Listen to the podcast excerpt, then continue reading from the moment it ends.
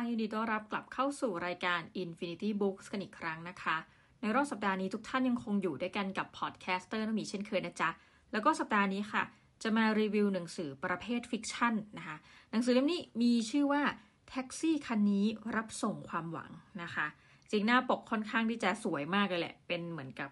ภาพวาดนะคะ เป็นแท็กซี่ญี่ปุ่นเลย ที่กำลังขี่เข้าบ้านเรือนของประชาชนนะคะ แล้วบ้านที่ว่านี้ถ้าท่านส่วนตัวนะแบบเอ๊ะถ้าท่านนึกภาพไม่ออกว่าบ้านญี่ปุ่นตอนนี้หน้าตาเป็นยังไงนะคะ ในรูปทรงที่เขาผลิตมาเนี่ยคล้ายๆ เวลาเราดูนี่เลยการ์ตูนโดเรมอนนะคะ จะเป็นบ้านลักษณะคล้ายเช่นนั้นนะคะ จริงๆหนังสือเล่มนี้เราไม่ได้คาดหวังว่าจะถูกตีพิมพ์โดยสำนักพิมพ์นี้นะ ก็เลยแอบเซอร์ไพรส์นิดหน่อยนะคะ นั่นก็คือสำนักพิมพ์วีเลิร์นซึ่งเวลาเรานึกถึงวีเลิร์นเราจะนึกถึงหนังสือประเภทจิตวิทยานะคะหนังสือประเภทธุรกิจ หนังสือที่ ต้องบอกว่าคนที่จะมักจะซื้อหนังสือของสำนักพิมพ์เนี้ยน่าจะเป็น first jobber ขึ้นไปนะคะ ดังนั้นเมื่อเขาลงมาเล่นตลาดฟิกชันเนี่ยเราก็เลยเกิดความสนอกสนใจนะคะแล้วก็ต้องบอกว่าเป็นคนที่สั่งหนังสือแล้วมีเข้าห้องสมุดนะคะก็เลยถือโอกาสว่าพอได้รับหนังสือเล่มนี้ก็ได้อ่านเป็นคนแรกๆกันแหละนะคะแล้วก็เลยจะขอมารีวิวให้ทุกท่านได้ฟัง หน้าปกหนังสือเล่มนี้นะคะ เขียนว่าค้นพบสิ่งสำคัญที่ทำหล่นหาย ในที่ที่คาดไม่ถึงหลังปกเขียนว่า โอกาดะชูอิจิเข้ามาทำงานในเมืองใหญ่ ด้วยความหวังว่าจะมีอนาคตที่สดใส หลายปีผ่านไปเรื่องราวดูจะไม่เป็นอย่างที่คิด เข้าขายประกันไม่ได้ตามเป้า แถมปัญหาครอบครัวยังรุมเร้าจนแก้ไม่ตก ในวันที่สิ้นหวังถึงขีดสุด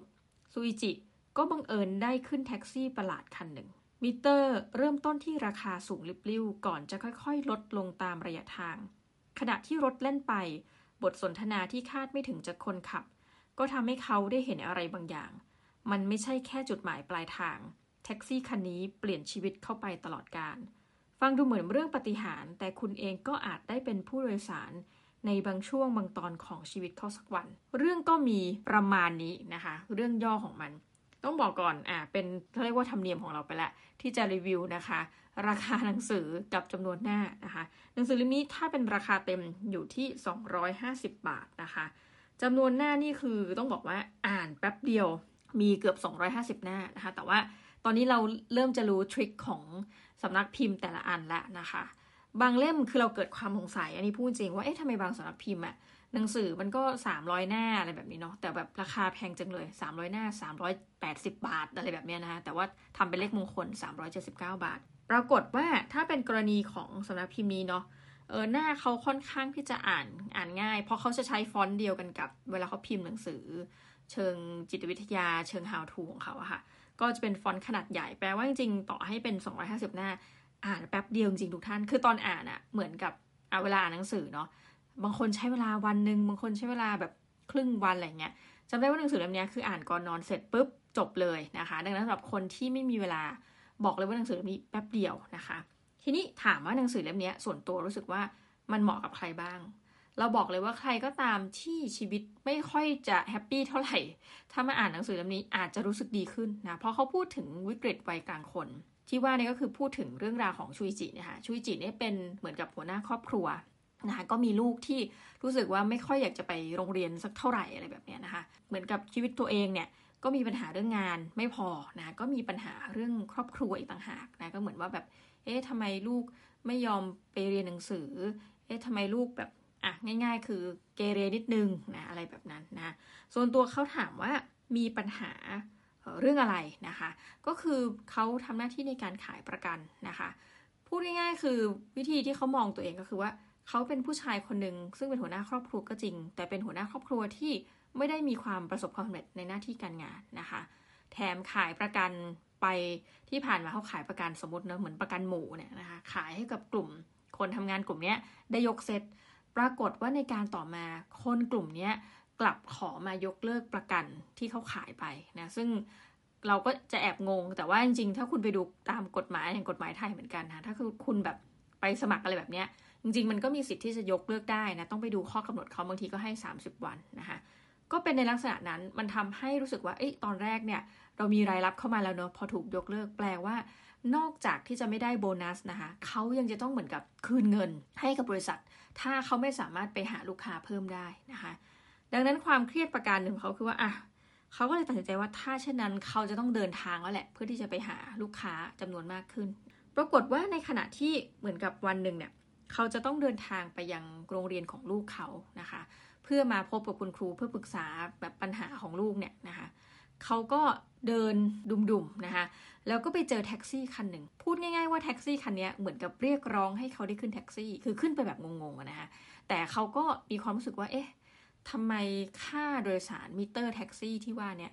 มันเพิ่มจากแบบราคาสูงริ้วเลยยกตัวอย่างนะคะ คือเหมือนปกติเรานั่งรถเนี่ยมันก็จะศูนย์บาทหรือสตาร์ทที่ 35บห้าบาทอะไรแบบนี้ใช่ไหมหรือว่าสตาร์ทที่200เยนสมมุติเฉยๆนะคะแต่ว่าแท็กซี่คันนี้มันสตาร์ทที่ราคาแบบเฮ้ยคือแบบเกือบจะเป็นเป็นแสนเยนแบบนั้น ซึ่งเขาก็แอบงงว่า เอ๊ะทำไมมันราคาสูงจังนะคะปรากฏว่าคนขับก็คือขึ้นไปก็สุภาพมากเป็นผู้ชายนะคะบอกว่าโอ้ยไม่ต้องห่วง เดี๋ยวเราอาจจะเหมือนกับพูดเกินๆไว้แล้วว่า เราอาจจะได้เจอกันอีกหลายครั้งนะและที่สำคัญก็คือว่าเนี่ยเหมือนกับนั่งฟรีนะ แต่ว่าราคาที่ว่าเนี่ยมันจะเหมือนกับมีราคาเยอะแล้วก็ลดลงนะหมายความว่าสมมติเรามีโคต้านะขึ้นมาแบบลดคันนี้ราคาค่าแท็กซี่เนี่ยแสนบาท มันก็จะลดลงไปเรื่อยๆค่ะเหมือนว่าสมมติเราพาไปยังจุดหมายที่ 1 อาจจะเหลือ 95,000 บาท คุณมีสิทธิ์ที่จะนั่งรถคันนี้ไปจนกระทั่งศูนย์เยนนะคะตอนแรกเป็นเราเราก็รู้สึกว่า โอเค อย่างว่านะหนังสือเล่มนี้มันเป็น fiction คุณชุยจีก็บอกเอ๊ะ มันหลอกลวงหรือเปล่าเนี่ย หรือแท็กซี่กวนประสาทหรือเปล่าอะไรเงี้ยนะ เราเองก็อ่านไปก็คิดเหมือนกันโอ้ยมันมีจริงเหรอแท็กซี่แบบนี้นะคะนั่งไปไม่เสียเงินแล้วแถมแบบมีโคต้าแบบแทบจะเรียกว่าไม่อั้นเลยนะ ถ้าแสนเยนอะไรเงี้ยต้องบอกว่าจุดหมายปลายทางแรกก็คือไปที่โรงเรียนของลูกนะคะเขาก็ไปแล้วก็ในขณะที่นั่งแท็กซี่เนี่ยก็มีแต่เรื่องของความหงุดหงิด ปรากฏว่าไปแล้วก็เหมือนคุยกับคุณครูแบบหน้าบึ้งบึ้งบึ้งอะไรแบบเนี้ยนะคะแล้วก็รู้สึกว่าเหมือนเออไปแล้วก็ไม่ได้เลยเลยนะคะ เขาก็ไปเจอกับแท็กซี่ ต้องบอกว่าแท็กซี่คันนี้มันประหลาดอย่างทุกท่าน เหมือนช่วงเวลาที่เราจะไปไหนเนี่ยเหมือนมันจะรู้นะเหมือนสะกดรอยตามเราแบบเป็นเหมือนกับรายการ reality show สักอย่างที่แบบอ้าวออกมาเขาเขายังนึกเลยว่า คนที่พาไปเนี่ยเป็นแท็กซี่พาไปเนี่ย เป็นภรรยาเขาจองให้นะคะ เพราะว่าด้วยความเคยชินว่าเอ๊ะเดินออกมาปุ๊บเหมือนมีแท็กซี่มารออยู่แล้วให้พาขึ้นไปพบกับโรงเรียนของลูก ปรากฏไม่ใช่นะคะ แต่ว่าหลังๆมาเนี่ยเขาก็จะเจอแท็กซี่มาเรื่อยๆนะคะ เจอกันครั้งแรกๆเนี่ยเขาก็จะเหมือนอารมณ์ไม่ดีใส่แท็กซี่ เหมือนกับรู้สึกว่าคนเราเนาะชีวิตมันมันมีเรื่องเครียดอะนะเครียดทั้งหลักๆ เลยก็คือเรื่องงานนะจริงๆงานเนี้อาจจะไม่ใช่คำคีย์เวิร์ดหลักก็คือเรื่องเงินว่าจะต้องคืนแล้วเขาก็มีอะไรอยู่ในหัวเยอะด้วยความเป็นหัวหน้าครอบครัว คือหมายความว่าจริงๆแล้วเขาจะต้องไปเที่ยวกับภรรยาไปเที่ยวกับครอบครัวเขาก็นึกเลยว่าถ้าต้องคืนเงินเนี่ย เที่ยวก็เที่ยวไม่ได้ คือมันก็มีการเหมือนอารมณ์เนาะแบกความฝันความหวังของชีวิตในวัยกลางคนไว้ค่อนข้างเยอะนะคะแล้วก็ไม่รู้จะแก้ไขปัญหานี้อย่างไร เพราะว่าอย่างว่าเนาะเราเหมือนกับเวลาเรามีปัญหาที่เกิดขึ้นเนี่ย หลายคนมักจะคิดว่าปัญหาเนี้ยมีเราเท่านั้นนะที่จะต้องรับปัญหาแล้วก็แก้ไขคนเดียวนะแต่หลาย ๆ ครั้งเนี่ยในหนังสือเล่มนี้มันก็พยายามจะบอกว่าบางทีนอกเหนือไปจากการแก้ปัญหาแล้วหมกมุ่นคิดด้วยตัวเองคนเดียวเนี่ย ในหลายครั้งเราสามารถที่จะขอความช่วยเหลือจากคนอื่นได้นะนะคะ แท็กซี่ก็พอเจอกันอีกครั้งหนึ่งเขาบอกเอ้ยจริง ๆ คุณเหมือนกับต้องโชคดีแล้วนะ ไปที่โรงเรียนเนี่ยเขาบอกโชคดีอะไรนะไม่เห็นโชคดีเลย ไม่เห็นมีอะไรเลย แท็กซี่ก็เหมือนเฉลยว่าจริงๆอะถ้าคุณไปแล้วคุณอารมณ์ดี คุณเปิดใจ ปรากฏว่าจริง ๆ รู้ไหมว่าภรรยาเขาเนี่ยก็ไปที่โรงเรียนลูกอยู่แล้ว แล้วก็ไปคุยว่าสามีขายประกันทำให้จริงครูและคณะเนี่ย จะซื้อประกันอยู่แล้วนะคะแต่วันนั้นคุณไปคุณหน้าบึ้งหน้าหงิกเป็นจวกกระบวยเงี้ยเขาก็เลยไม่กล้าพูดถึงเรื่องนี้ เหมือนกับจริงๆภรรยาก็วงเล็บแอบช่วยสามีขายของอะแหละนะเขาก็เลยแบบเอ้า แต่ก็ไม่เชื่อเอาไปเราเราก็ไม่เชื่อว่าแบบแค่อารมณ์ดีชีวิตจะเปลี่ยนทุกอย่างเลยหรอนะคะคือแท็กซี่คันนี้พยายามจะบอกกับทุกครั้งที่เราขึ้นรถว่าสิ่งสำคัญคือถ้าเราอยากจะมีชะตาชีวิตที่ดีเนี่ยเราก็ต้องแบบเหมือนมีอารมณ์ที่ดีอะค่ะเหมือนอารมณ์ที่ดีจิตใจที่มีความสุขมันจะนำพา เราไปเจอเรื่องดีๆ ซึ่งต้องบอกว่าส่วนตัวถ้าเกิดว่าเราไม่เคยดูสารคดีเรื่องอื่น ๆ ที่เกี่ยวข้องใกล้เคียงกับอันนี้นะ เราก็จะคิดว่าอันนี้มันเป็น fiction แบบสุดลิ่มทิ่มประตู แต่มันมีงานวิจัยอันหนึ่งนะคะ อาจจะไม่ได้เรียกว่าเป็นงานวิจัยขนาดนั้นนะ แต่มันเป็นรายการเรียลิตี้โชว์ทีวีนะคะของ Derren Brown นะคะ ซึ่งเป็นเหมือนกับนักจิตวิทยานักมายากล เราไม่รู้จะเรียกว่าเขาเป็นอะไรดีแต่แบบเจ๋งมาก เขาก็ทำการทดลองให้คนติ๊กว่าเราเกิดมาแล้วแบบเราเป็นคนโชคดีหรือโชคร้าย แล้วเขาก็จะมาพิสูจน์ว่าจริงๆแล้วอะ why it matters หรือเปล่ากับเรื่องเรื่องดวงอะไรเงี้ย เพราะอะไรหลายคนถึงอาจจะคิดว่าเอ๊ะตัวเองเป็นคนโชคดีนะคะเขาก็เลยลองไปหย่อนคูปองยกอย่างเช่นเป็นคูปองเหมือนลดราคา สมมุติเราไปหย่อนตามตู้ไปรษณีย์อะไรเงี้ยเนาะสมมุติเราเก็บคูปองนี้ได้นะคะ หรือว่าแบบมีคนมาแจกใบลิฟลตอะไรเงี้ยเราเก็บได้เนี่ยทุกคนจะมีโอกาส คนที่เราสุ่มมาเนี่ยนะไม่ว่าจะบอกว่าตัวเองเป็นคนดวงดีหรือดวงไม่ดี ก็สุ่มแล้วก็เอาให้ บางในคูปองก็จะเห็นเขียนว่าแบบอ่ามีทำแบบสอบถามแล้วจะมอบเงินรางวัลให้หรือว่าได้เนี้ยจะได้กินอาหารฟรีเนี่ยสมมุตินี้นะคะ ปรากฏว่าเฮ้ยเชื่อไหมคนที่คิดว่าตัวเองโชคร้ายอะจะไม่สนใจอะไรพวกนี้เลย ซึ่งเขาบอกว่าสิ่งเหล่านี้มันคือโอกาสนะคะแต่กลายว่าคนที่บอกตัวเองโชคดีเวลารับอะไรพวกนี้มาอ่าน แล้วก็ไปรับสิทธิ์นะคะ ดังนั้นมันก็เราก็เลยแอบมาตีโยงเชื่อมกับแท็กซี่คันนี้รับส่งความหวังเลยว่า เมื่อไรก็ตามที่ใจเราเปิดอะคือเหมือนบางทีสมมติใครให้อะไรมาเนี่ยมันบางทีมันคือโอกาสเนาะไม่ใช่การหลอกลวงสัทีเดียวนะ เราแบบรีเจ็คมันหมดเลยอะไรเงี้ยนะคะเหมือนเงี้ยเหมือนกันแทนที่จะคุยกับคุณครูเขาได้ดีนะคะไปหงุดหงิดใส่แทนที่โอกาสจะได้ก็พับไปนะะปรากฏว่าชุยจิก็ได้โอกาสนี้อีกครั้งแท็กซี่ก็พาไปส่งที่ที่แบบแรนดอมมากนะคะ สุดท้ายท้ายสุด เขาก็พลาดโอกาสอีกครั้งเพราะรู้สึกว่าอ้าวไหน รอบนี้ตั้งใจจะมองหานะคะ หาโอกาส ปรากฏไม่มี แล้วก็ไม่มีใครที่จะขายประกันด้วยนะแท็กซี่ก็เหมือนเตือนว่าเฮ้ยไม่ใช่นั่งรถไปทุกทีแล้วเราไปส่งเนี่ยอย่าคิดซิว่าจะเป็นการขายประกันได้ บางทีคุณอาจจะไปเจอใครสักคนก็ได้นะ ที่คุยกับคุณเป็นแบบเหมือนตัวจุดประกายอะ่ะคุยแล้วมันได้เปลี่ยนชีวิตคุณไปตลอดการจากการคุยในลักษณะนี้ในยกอย่างเช่น สมมติเราสึกว่าเอ๊ะอาชีพนั้นเหมาะกับเราไหมนะ เราอาจจะไปเจอใครสักคนก็ได้ที่บอกว่าเฮ้ยจริงๆลองมาทำเป็นอาชีพนี้ไหมเอาส่วนตัวเคยนี่นะคะพูดถึงแท็กซี่คันนี้รับส่งความหวัง เราต้องนึกถึงโอกาสที่เข้ามาในชีวิต เคยไปคุยกับพี่คนหนึ่งพี่เขาก็บอกเลยว่าเฮ้ยธุรกิจอันเนี้ยดีมาก อันนี้ไม่ใช่ขายตรงหรือว่าอื่นๆที่แบบเราอาจจะตั้งแง่ตั้งแต่แรกนะอันนี้ต้องขออนุญาตไม่ใช่ทุกคนเนาะแต่เราต้องขอบอกก่อน พี่คนนี้บอกว่าเนี่ยในมหาวิทยาลัยที่เราทำงานอยู่เนี่ย มันจะมีในโซนเนี้ย ยังไม่มีร้านโอเด้งมาเปิดเลย พี่เขาเนี่ยจริงๆก็คือเป็นคนขายพวกคือ supply ของอะไรเงี้ยเนาะเราก็ไม่ได้คิดอะไรมากเราก็ฟังๆไปอะไรเงี้ยนะคะ แต่ว่ามาคิดดูทีว่าเอ๊ะจะเป็นยังไงล่ะ ถ้าเราได้ลองคือเราลองคุยกับเขาไปแล้ว แล้วเรานำโอกาสนั้นอะมาใช้เราไม่รู้หรือว่าจะเจ๊งหรือจะแบบดี แต่ว่าวันนี้เราอาจจะมีร้านโอเด้งไปแล้วก็ได้เพราะพี่เขาตั้งข้อสังเกตว่าเอ้ยเนี่ยในรอบรัศมีเท่านี้ยังไม่มีใครมาซื้อกับพี่เลยนะ ผลิตภัณฑ์ทั้งหลาย พี่มีทุกอย่างน้องจะเอาอะไรลูกชิ้นปลา เอาไม่ใช่สิเป็นเกี๊ยวปลาไปเลยพวกเนี้ยที่เป็นผลิตภัณฑ์สำหรับโอเด้งน้ำนะได้หมดเลยน้องลงทุนเท่านี้นี่อะไรเงี้ย เราก็งงทำไมพี่ไม่ลงทุนเอง พี่บอกเอ้า ก็พี่เป็นคนขายขายส่งของพี่คุ้มกว่าพี่แบบวิ่งไปขายตามตลาดตอนแรกไม่ต้องมาเปิดเองมันเหนื่อยอะไรแบบนี้นะคะ อันนี้ก็เป็นสิ่งที่หนังสือเล่มนี้พยายามจะบอก ทีนี้เราจะไปดูว่าตอนจบเนี่ยมันจะเป็นแบบ is the most wonderful time of the year หรือเปล่านะคะว่า ตอนจบเนี่ยชูอิจิเองจะแก้ปัญหาครอบครัวนะคะชูอิจิเองจะแก้ปัญหาเรื่องทรัพย์สมบัตินะไม่เชิงว่านี่สินทรัพย์สมบัติเงินเดือน แล้วก็จะมีโอกาสใหม่ๆ ในการทำงานหรือเปล่านะคะ โอเค สิ่งที่เราได้จากหนังสือเล่มนี้แน่นอนเลยนะคือหนึ่งเราอย่าขี้หงุดหงิดเราอย่าเป็นคนขี้หงุดหงิด ความขี้หงุดหงิดของเราเนี่ย